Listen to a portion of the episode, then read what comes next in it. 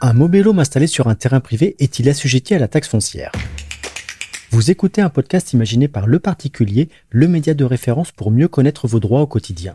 Aujourd'hui, nous répondons à la question de Christian, propriétaire d'un mobilhome. Il se demande si en l'installant sur un terrain lui appartenant, il devra payer la taxe foncière. Alors à vos droits, prêt Partez Dans un premier temps, il faut rappeler que la taxe foncière pèse sur tout propriétaire d'un immeuble, qu'il soit bâti ou non bâti la propriété du bien étant appréciée au 1er janvier de l'année d'imposition. Par définition, les mobilhomes sont considérés par l'administration comme des résidences mobiles de loisirs. Pour répondre précisément à votre question, Christian, si vous installez un mobilhome sur un terrain vous appartenant, l'assujettissement à la taxe foncière dépend s'il a conservé ou non son caractère mobile. En pratique, la question est, peut-il être déplacé rapidement et facilement? Cette faculté est caractérisée notamment par la présence de roues sur le châssis du mobilo.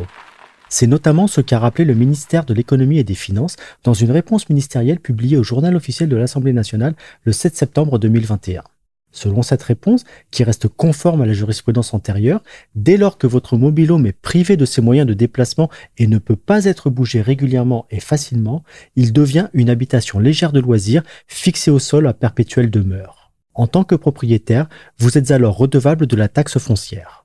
A l'inverse, si votre bien a conservé ses moyens de mobilité, il n'est pas considéré comme un immeuble et vous êtes exonéré de taxe foncière. Mais même dans ce cas, vous devez garder à l'esprit que le terrain sur lequel se trouve le mobilhome est quant à lui assujetti à la taxe foncière sur les propriétés non bâties. Enfin, Christian, Notez que si vous enlevez les moyens de mobilité de votre mobilhome pour le poser sur un socle en béton, vous devez au préalable obtenir une autorisation administrative, c'est-à-dire un permis de construire ou une déclaration préalable de travaux. Vous devrez alors apprendre à vous hâter lentement.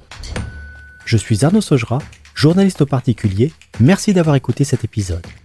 Si ce n'est pas déjà fait, abonnez-vous à ce podcast et activez les notifications pour ne rien rater.